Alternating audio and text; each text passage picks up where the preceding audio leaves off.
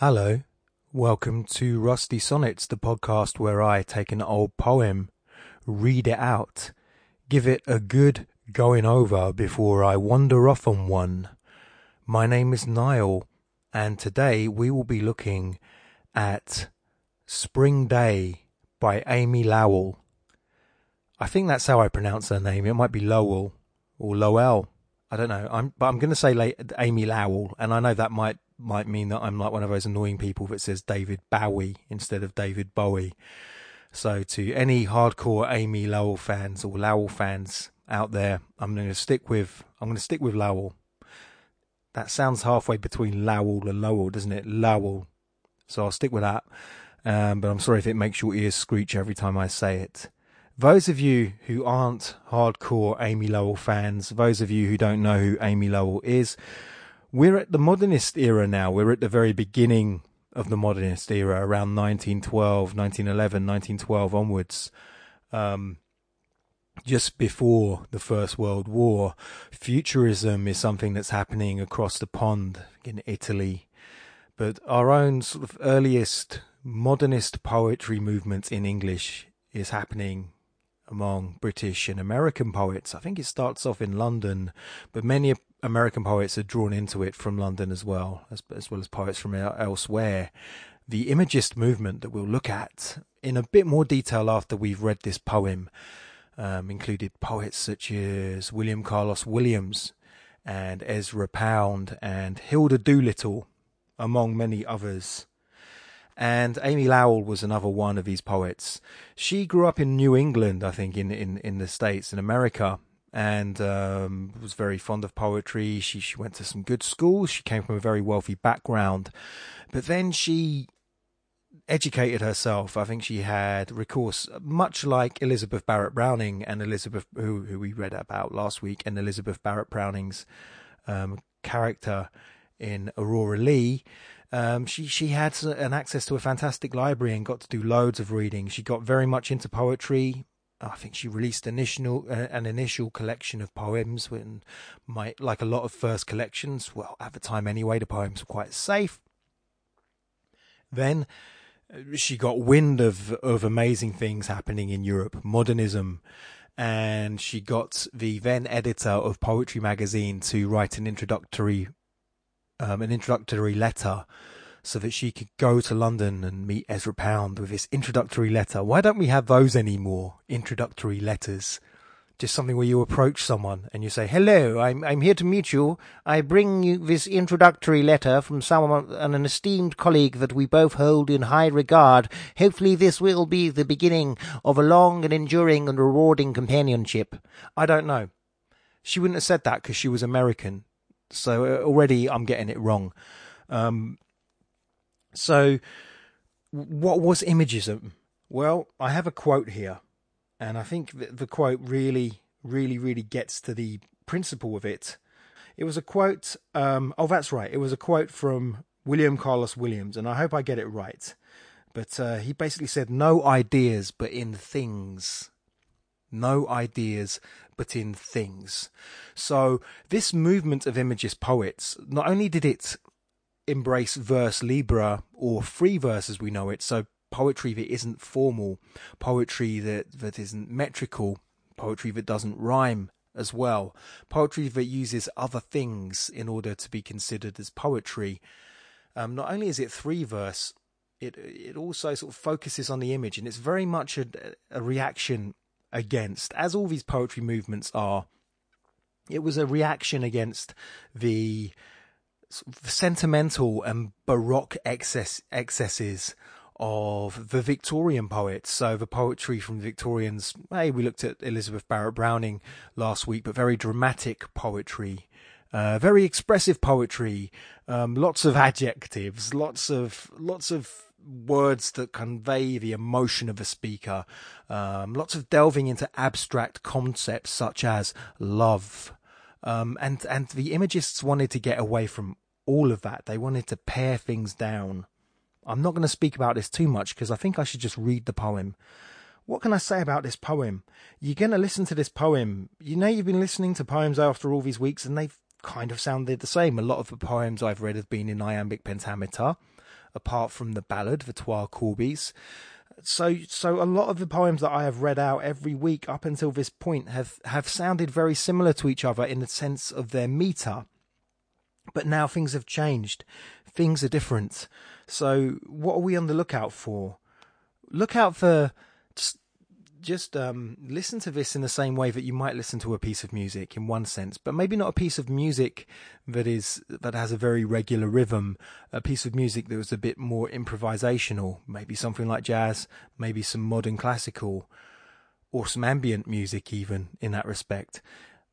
Listen out for for more natural rhythms, and but but most of all, think about the images in this poem. Think about the presence of the mind of the author. Think about Think about little, sometimes little words that might rhyme with each other as well, but not in that end of the line um, metronomic way that we get from a lot of formal poetry. So I'm going to read this out, and then we can talk about the life of Amy Lowell. We we don't have to talk too much about the meaning of the poem because the language is conveyed in a language that we can understand and it could even be argued is there meant to be some deep meaning to the poem? We can go into that as well. We'll talk about the life of Amy Lowell because she's a really interesting character.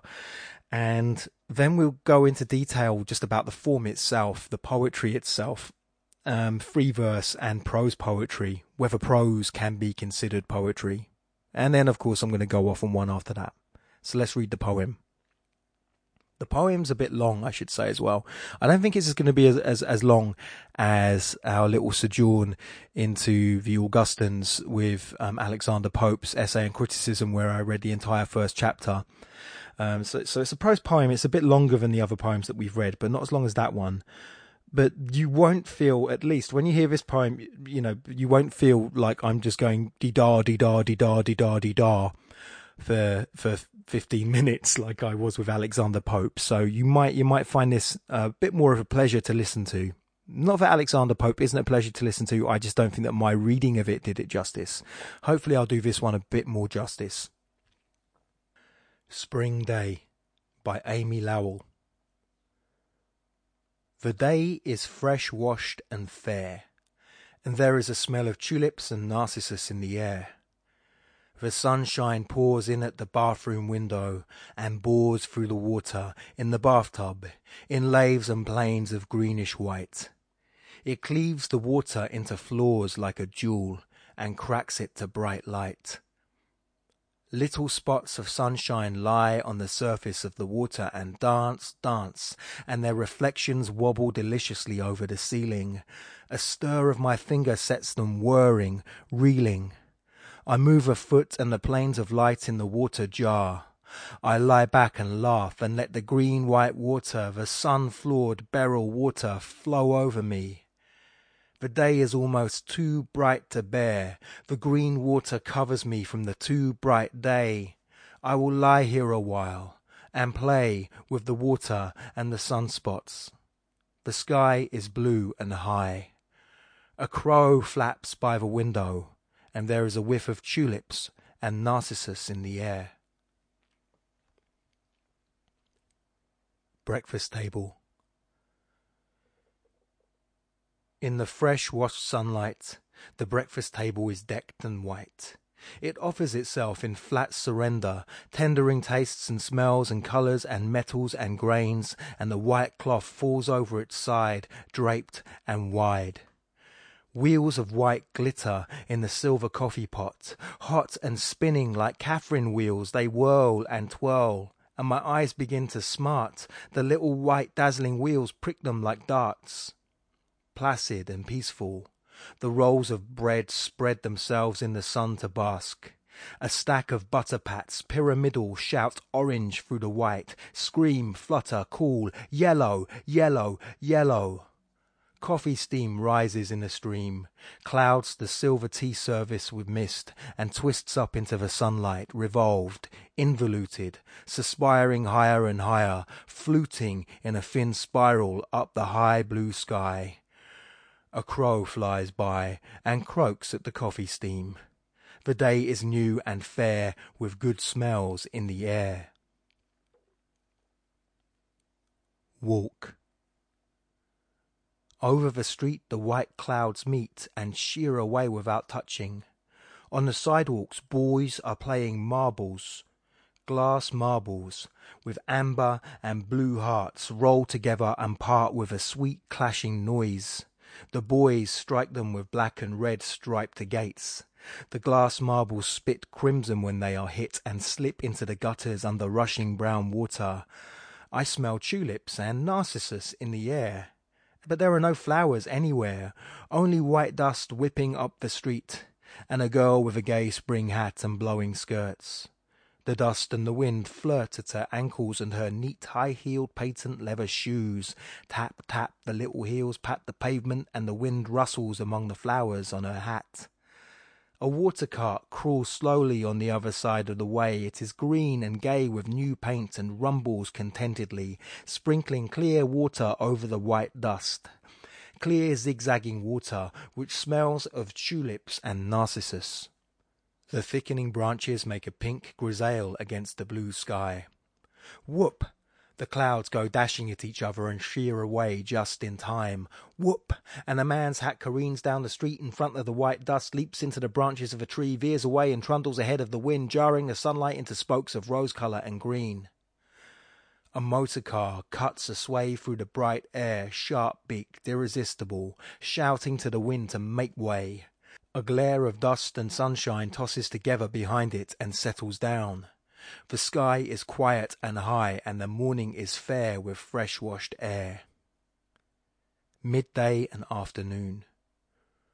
Swirl of crowded streets, shock and recoil of traffic, the stock still brick facade of an old church against which the waves of people lurch and withdraw, Flare of sunshine down side streets, eddies of light in the windows of chemist shops with their blue, gold, purple jars darting colours far into the crowd. Loud bangs and tremors, murmurings out of high windows, whirring of machine belts, blurring of horses and motors. A quick spin and shudder of brakes on an electric car, and the jar of a church bell knocking against the metal blue of the sky. I am a piece of the town, a bit of blown dust, thrust along with the crowd, proud to feel the pavement under me reeling with feet, feet tripping, skipping, lagging, dragging, plodding doggedly, or springing up and advancing on firm elastic insteps. A boy is selling papers. I smell them clean and new from the press. They are fresh like the air and pungent as tulips and narcissus. The blue sky pales to lemon and great tongues of gold blind the shop windows, putting out their contents in a flood of flame. Night and sleep. The day takes her ease in slippered yellow. Electric signs gleam out along the shop fronts, following each other. They grow and grow and blow into patterns of fire flowers as the sky fades. Trades scream in spots of light at the unruffled night. Twinkle, jab, snap, that means a new play, and over the way plop, drop, quiver is the sidelong sliver of a watchmaker's sign with its length on another street. A gigantic mug of beer effervesces to the atmosphere over a tall building, but the sky is high and has her own stars. Why should she heed ours? I leave the city with speed. Wheels whirl to take me back to my trees and my quietness. The breeze which blows with me is fresh washed and clean. It has come but recently from the high sky. There are no flowers in bloom yet, but the earth of my garden smells of tulips and narcissus. My room is tranquil and friendly. Out of the window I can see the distant city, a band of twinkling gems, little flower heads with no stems. I cannot see the beer glass nor the letters of the restaurants and shops I passed. Now the signs blur and altogether make the city, glowing on a night of fine weather, like a garden stirring and blowing for the spring. The night is fresh washed and fair, and there is a whiff of flowers in the air. Wrap me close, sheets of lavender. Pour your blue and purple dreams into my ears. The breeze whispers at the shutters and mutters queer tales of old days, and cobbled streets and youths leaping their horses down marble stairways. Pale blue lavender, you are the colour of a sky when it is fresh washed and fair. I smell the stars. They are like tulips and narcissus. I smell them in the air.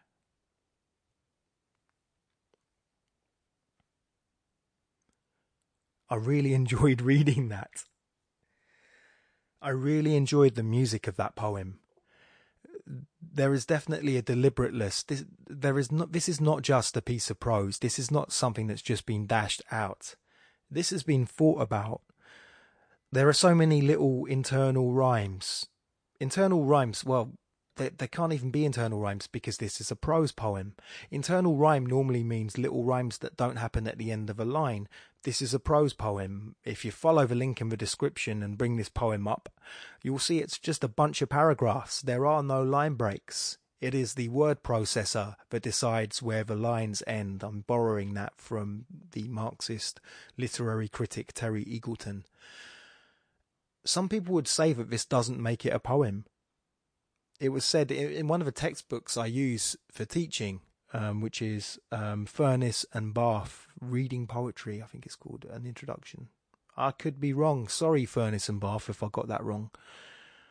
But I do remember them specifically saying that a prose poem is not a poem because it doesn't have line breaks. And that thing called the double pattern that I spoke about last week, which is the sort of logic of the lines that contrasts with the grammatical logic of how the poem is written.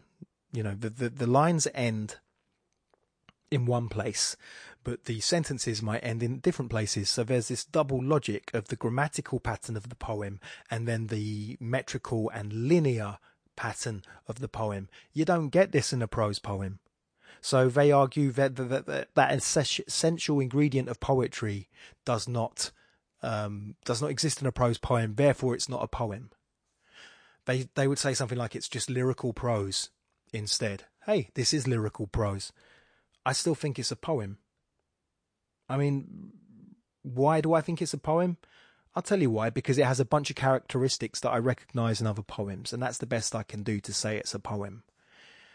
It it it does that thing Hey, I like to borrow from Emily Dickinson when she says, when it, when to paraphrase Emily Dickinson, when it makes me feel like the top of my head has been lifted off, it is a poem. And this made me feel, especially reading it out loud with my own stupid voice, it made me feel like the top of my head was lifted off. Did that make you feel like that listening to it? I hope so. So there's the music of the poem.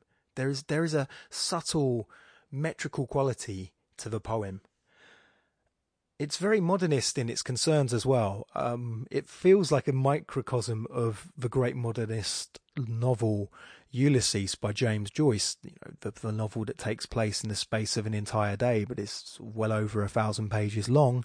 Whereas this is uh, long for a poem, but it's still a poem. It's still just a few paragraphs, but it goes a lot of places, doesn't it? And and so it's modernist in that sense, but it's also modernist in the sense of, of what it describes, how it describes it. Um, the rhythm of the poem, no, it's not metrical. We can't really call it meter. But the modernist poets, and especially the imagists, who we'll, we'll look at in a more historical sense in a moment, speak about cadences instead. And cadences are those natural rhythms and melodies of human speech. And I do think that this poem captures and slightly accentuates and maybe even exaggerates the aspects of human speech. So, firstly, when we look at this poem, there are definitely, just from the first line, the day is fresh washed and fair, and there is a smell of tulips and narcissus in the air. We already get that, the little bits of, you know, fair and air rhyming. Um, I can't just glance over this poem to try and find out all those little moments of of um, of internal rhyme, but there are little rhymes dotted all over the place, little subtle rhymes, you know, um, in the beginning. So, so you get that rhyme in the first sentence. In the next in of that paragraph, or that set of little paragraphs, the next paragraph, breakfast table, begins in the same way. It says, "In the fresh washed sunlight, the breakfast table is decked and white." So again, those little rhymes kicking things off. Um, but things change a little bit more. But what is it? What is it about this poem that also? So, so we we already get this idea. We hear those little subtle rhythms, and we hear those little subtle subtle rhymes throughout the poem. It doesn't quite. Yes, it seems inspired by ordinary, everyday, vernacular speaking language, but it sounds a little bit different. It felt different reading it out. it, I, I, that, that's what I think makes it a poem. Dare I say that there is an ineffable quality to what I define as a poem, and this poem seems to hit it. Ineffable being, I know it, but I can't quite put my finger on it. So we get these four phases, but it's the use of imagery as well. Um, whiteness is used in the poem, and of course, a, a crow comes along at some points. A, a crow pops in a couple of times in the poem. Now, how does this how does this imagery work? I love the description of the bath at the beginning of the poem. I love I love that idea. I can't remember anyone else writing about the pleasure of looking up at the ripples of bathwater on a bright day when you're in a bath and and the sun is shining through the window and it's catching on the ripples of the bathwater and you're watching that watching those little patterns on the ceiling shimmy about and you can just do something as as slight as Amy Lowell does in this poem as moving a finger and it just sends little ripples and cascades across the bath. It's amazing.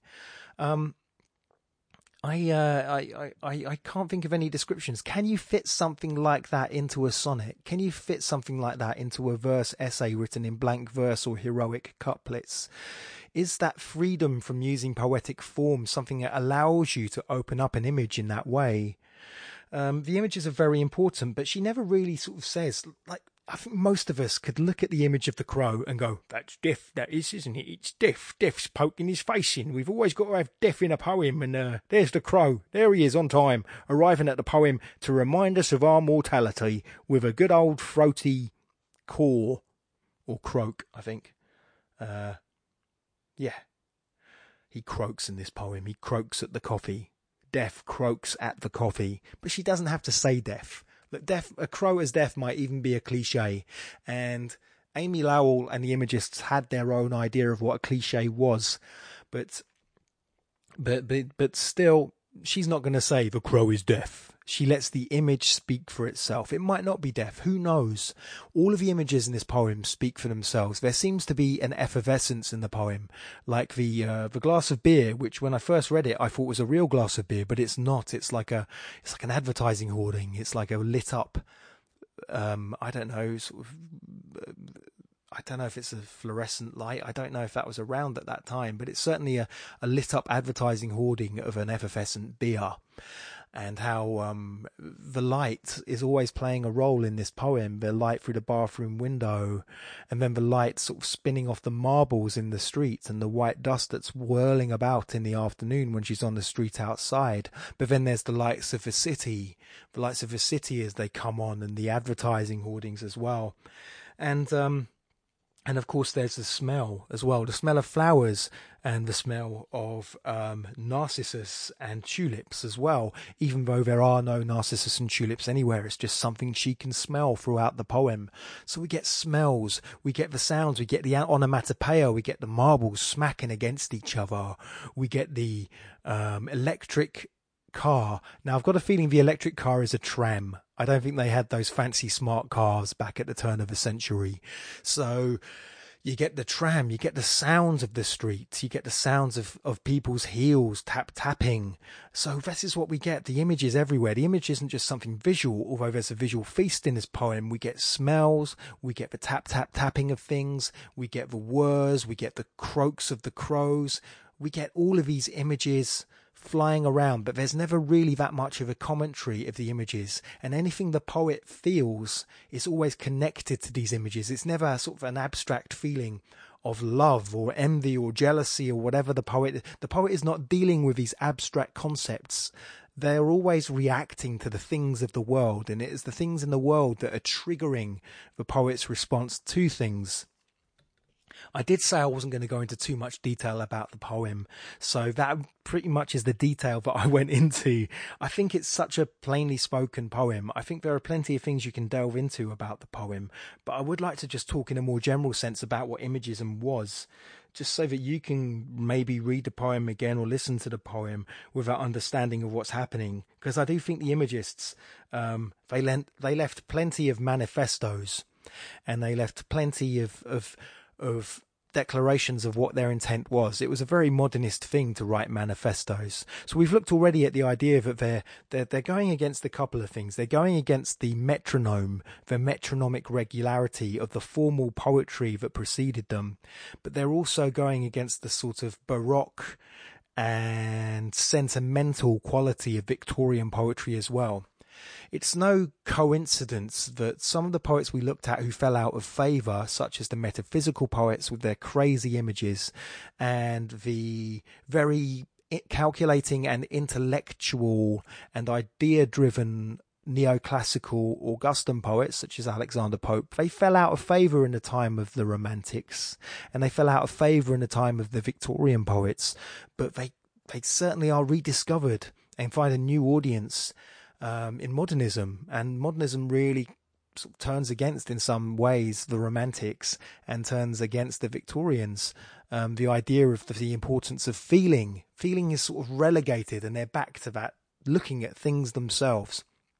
It could be because the world is transforming so quickly in the modern times as well you know, electric lights and automobiles and all of these other things. Another group of artists and poets called the Futurists fetishized this thing. They fetishized um, the the speed and the velocity and the sound of modernism and the technology, whereas the imagists were slightly different. They acknowledged it, but they felt that there was something eternal and old about poetry that they had to acknowledge as well. They were very keen on Chinese and Japanese poets, and the use of the image in imagist poetry is very much inspired by haiku, um, Japanese haiku, and um, even though Amy Lowell also translated Chinese poets such as Li Bai, um, the, the, the the, the, Japanese form of the haiku really informed imagism because haiku is all about the image. A lot of Westerners think when they write a funny 17 syllable aphorism that it is a haiku. Buddy, it's not a haiku. I'm sorry same thing to my students. It's not a haiku. Um, it's not a haiku. A haiku uses imagery. A haiku particularly uses imagery that we associate with seasons or the changing of seasons. And a haiku often takes two images and puts them together in an interesting and dramatic way to create tension. And very much more than finger counting a bunch of syllables. For instance, a lot of haiku, when they're translated, the first thing they ditch is the 17 syllables. It's the least important thing. It's more about that meaningful murmur. It's more about those two images that are sometimes placed together and creating a contrast and a depth because they might not immediately be associated together. It's something to toss into someone's brain, let it tumble about for it and see what happens. Um, tumble about for a bit, I should say, not tumble about for it. So I'm going to read a few excerpts of some Imagist manifestos. So you get this idea already. Again, no ideas, but in things. I will not write, so that's William Carlos Williams saying that, an idea of I will not write about an abstract concept. I will not say love is death is or whatever, I will look around my immediate environment at the world I will live in and I will see the real things that are around me and how those echo the sentiments and the ideas that I want to communicate. And I will look for how those ideas emanate from those things themselves and I will bring that dazzling or that powerful quality of those things into the light. There's certainly an idea of mindfulness going on here. The idea of con- concentrating on what you're doing in your immediate environment, which we are massively incapable of doing. Um, what with these devilish little beaming lights. Yeah, I wonder how Amy Lowell will have felt about people walking about with these beaming lights in their palms, transferring ideas that are very much divorced from things into people's brains. I wonder how she would have felt about that. Maybe we'll go into that when I'm wandering off on one, but for now, Let's just look at the, the, the imagists themselves. It was a movement that ran from about 1912 to 1917. The originators were um, poets such as Ezra Pound, William Carlos Williams, Amy Lowell, and Hilda Doolittle, who was known as H.D. This happens a lot when women would um, would would would uh, would would abbreviate their names um, to degenderize themselves so they could be taken more seriously. So here's a here's a few little things from the original. So there was a I think there was a book called Les Imagistes, which was the first anthology of imagists, um, which I think Ezra Pound and a few others um, curated. And so here's just a, a, three steps from their agreed manifesto from the introductions. And that is one, direct treatment of the thing, whether subjective or objective. Two, to use absolutely no word that does not contribute to the presentation. And three, as regarding rhythm, to compose in the sequence of the musical phrase, not in sequence of a metronome. So free verse wasn't about the metronome being of, of dee da dee da dee da dee da dee da, iambic pentameter or whatever meter you want to, to look at. It is more about those subtle rhythms that you find in more modern music. I think Stephen Fry, I, I still haven't read his book, The Ode Less Travelled, so I could be mischaracterizing him greatly.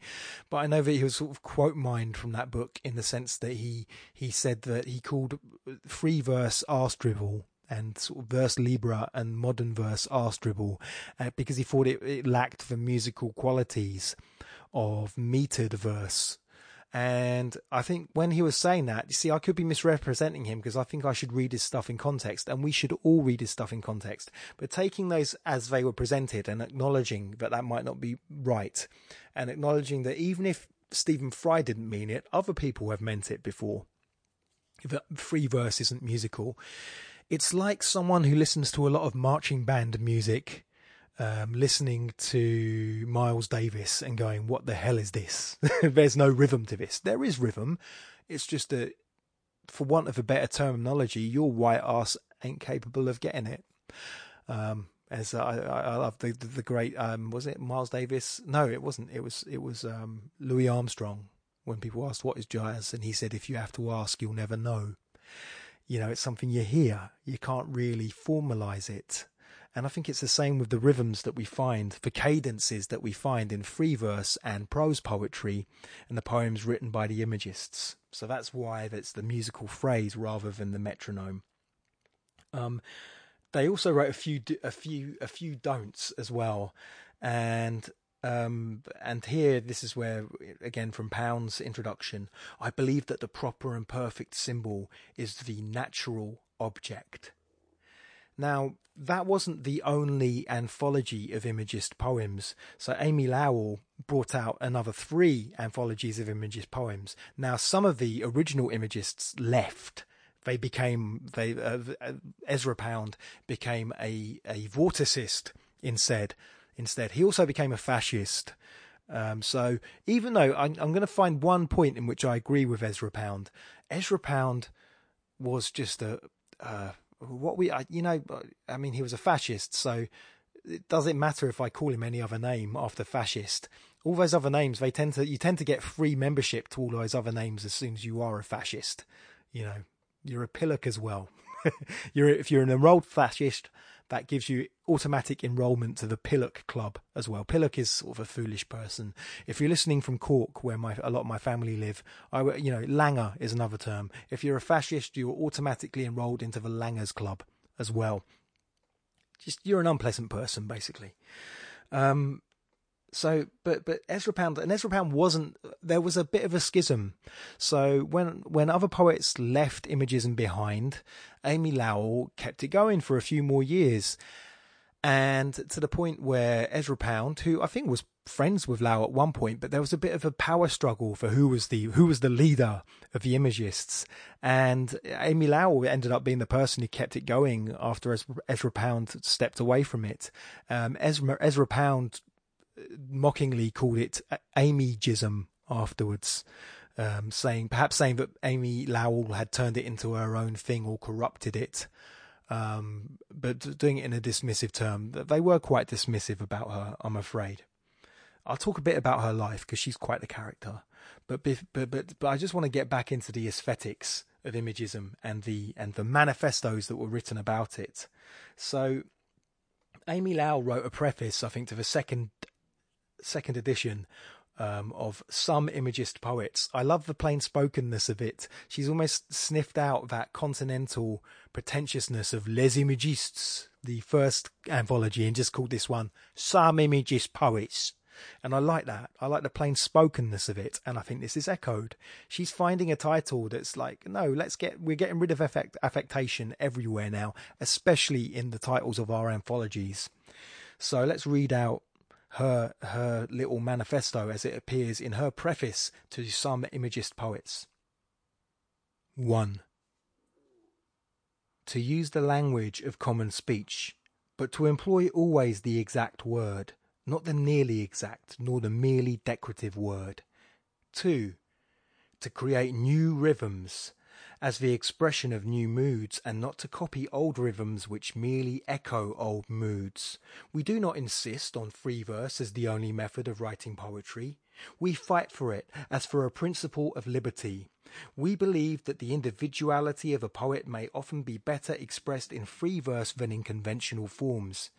In poetry, a new cadence means a new idea. 3 to allow absolute freedom in the choice of subject. It is not good art to write badly about aeroplanes and automobiles. That's a pop at the futurists. It's a blatant pop at the futurists there. Anyway, back in. Nor is it necessarily bad art to write well about the past.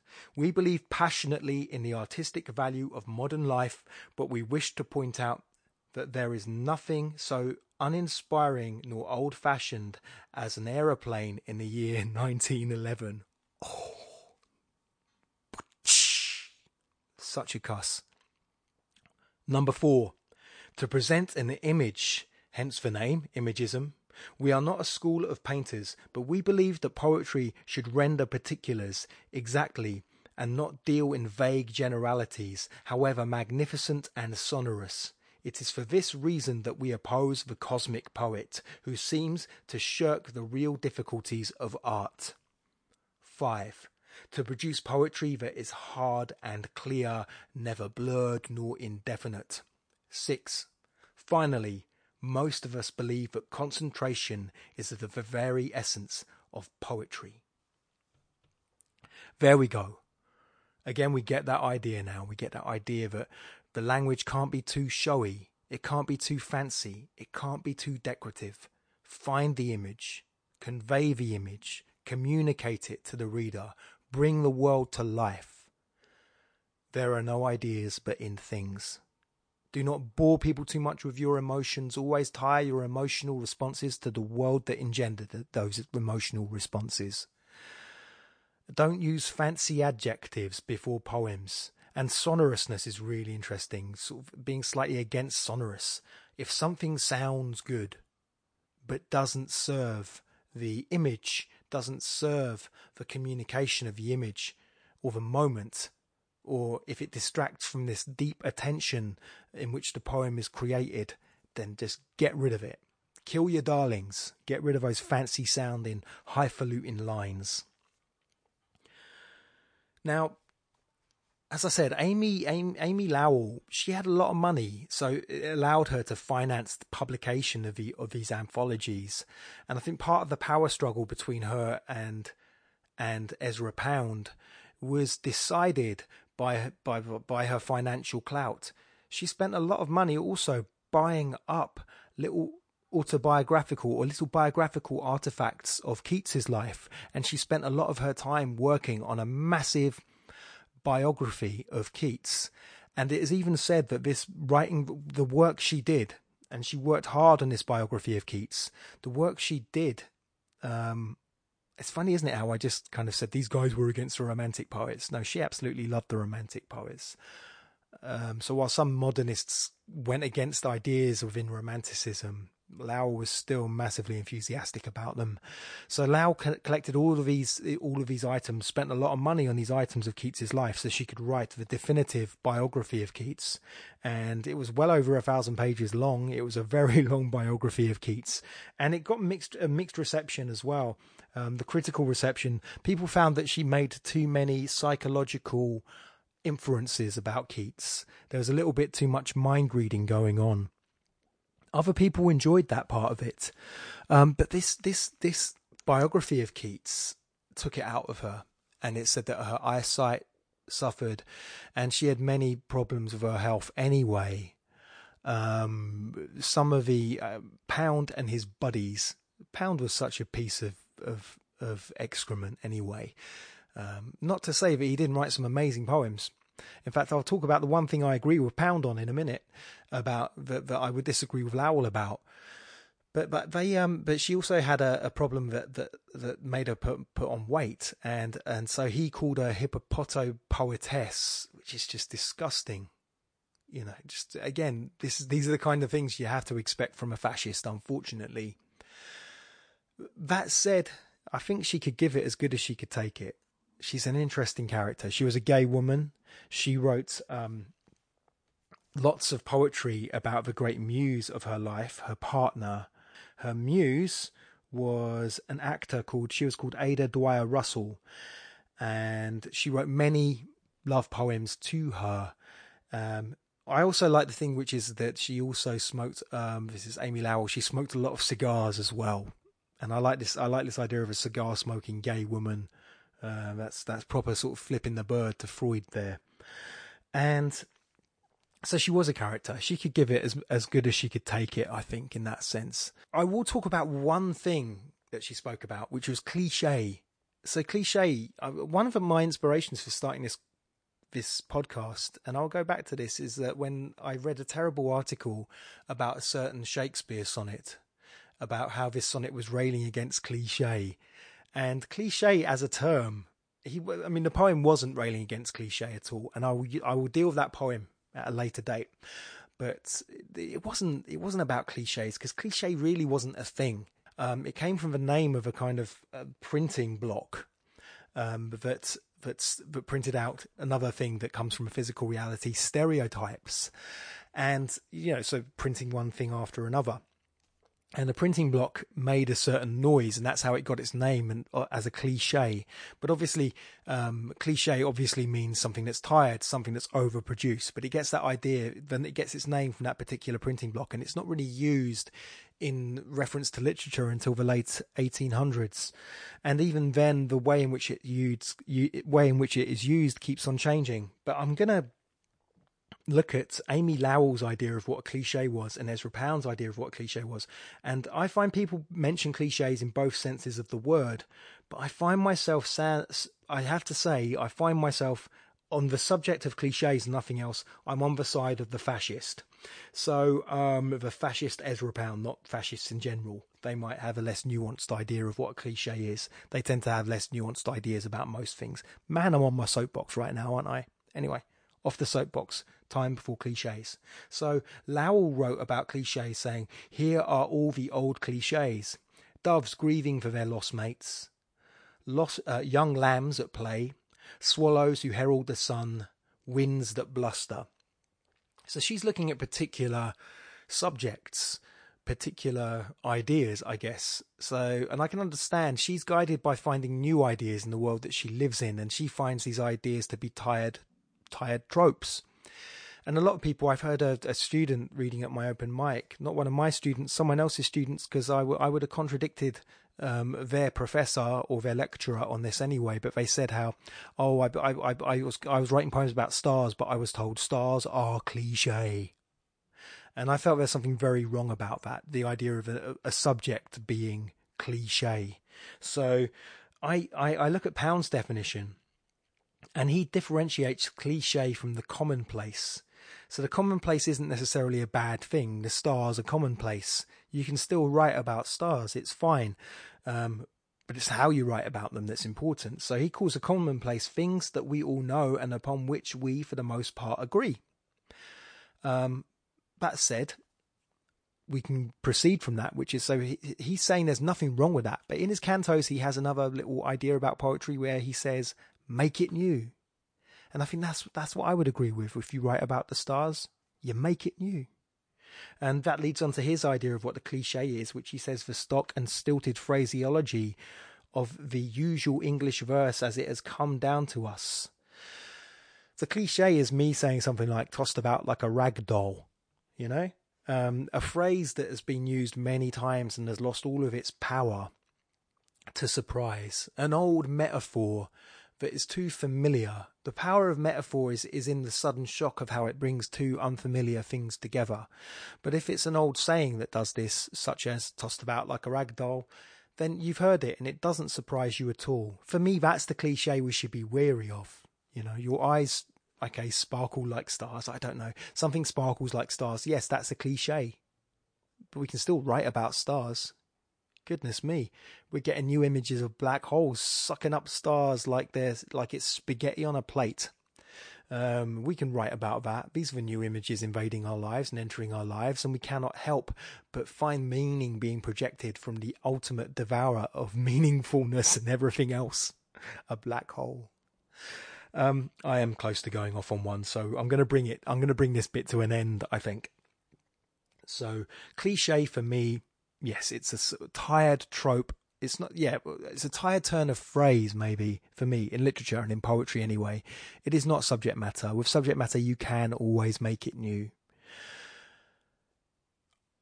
Uh, as always, I'm sure I've missed stuff out, but it's time. It's time for me to take my my uh, phone off the bookshelf and to summon the great orator the great bard of the 20 by 20 squared circle of real poetry, the wrestling ring. It's time to you if you haven't listened to this podcast before, you have no idea what's going on. You know what? Listen to another one. I've explained it so many times. But let's just say that now is the point where I I I I, I step away from an a conventional academic reading or conventional ish academic reading and it's time for me to wander off on one. All pretense at academic rigour has been jettisoned. I want to talk about the image.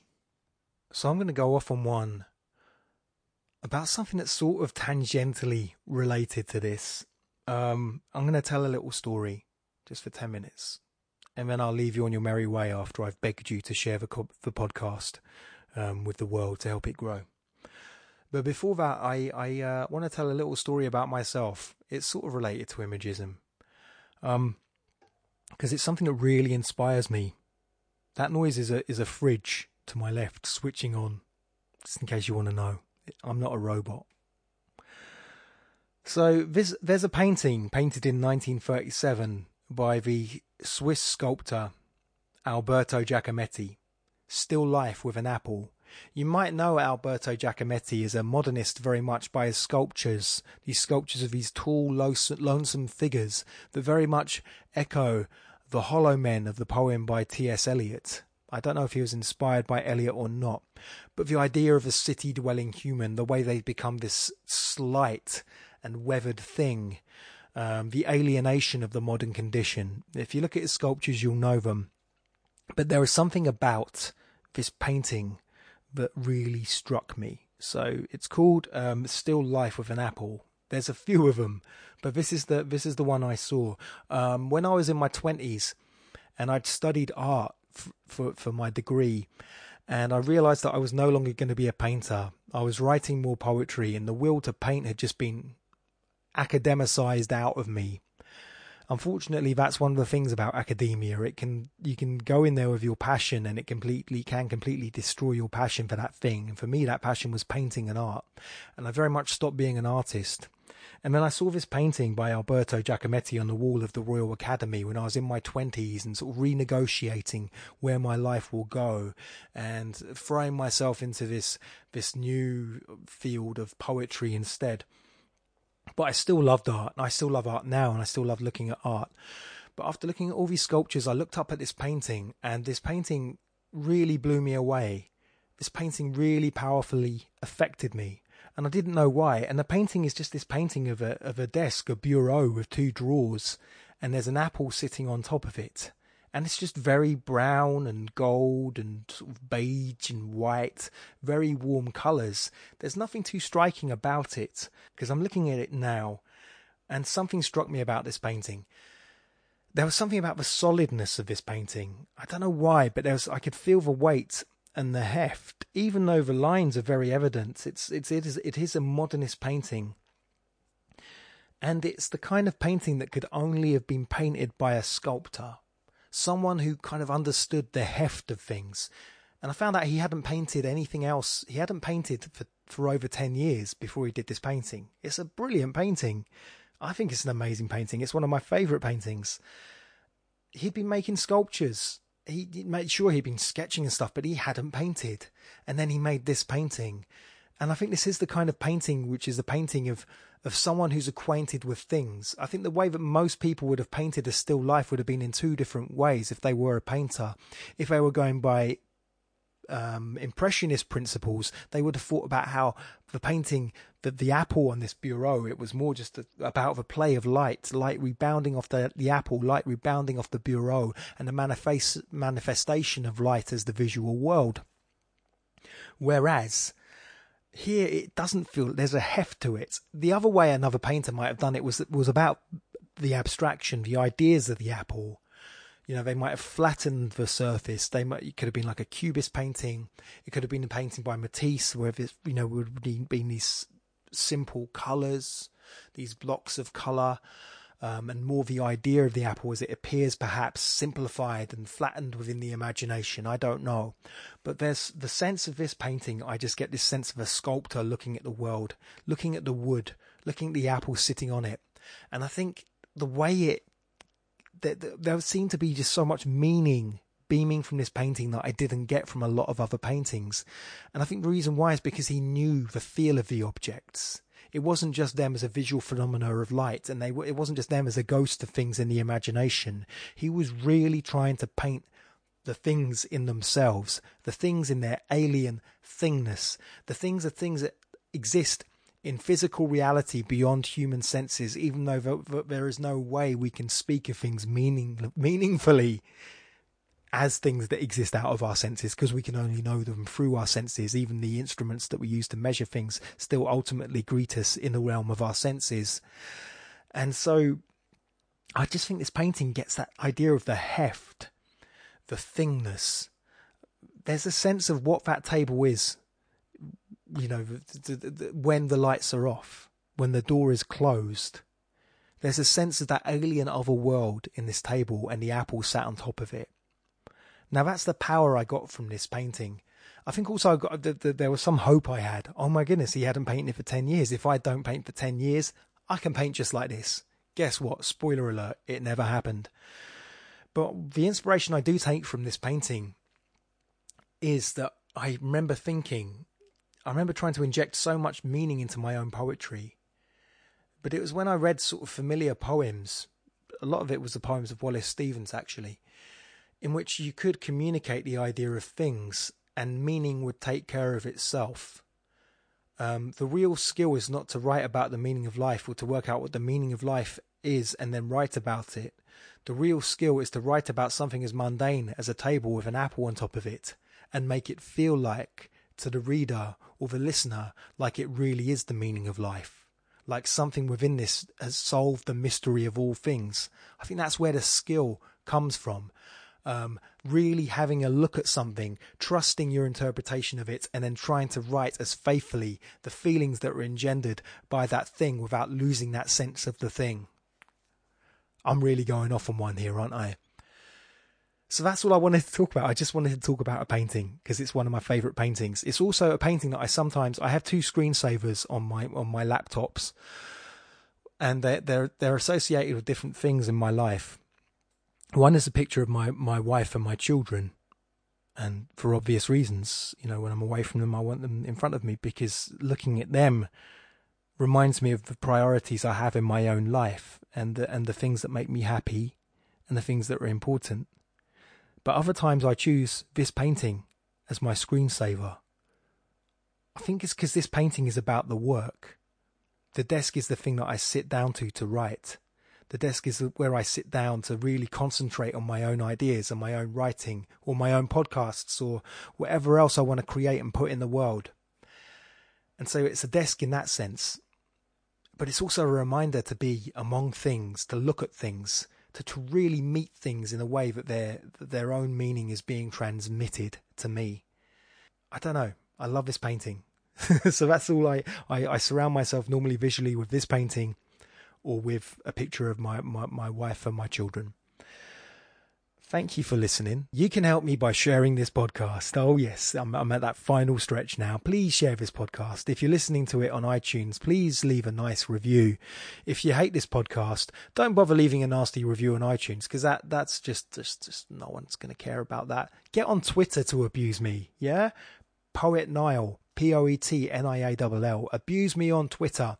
I will cheerfully engage with you if you do that.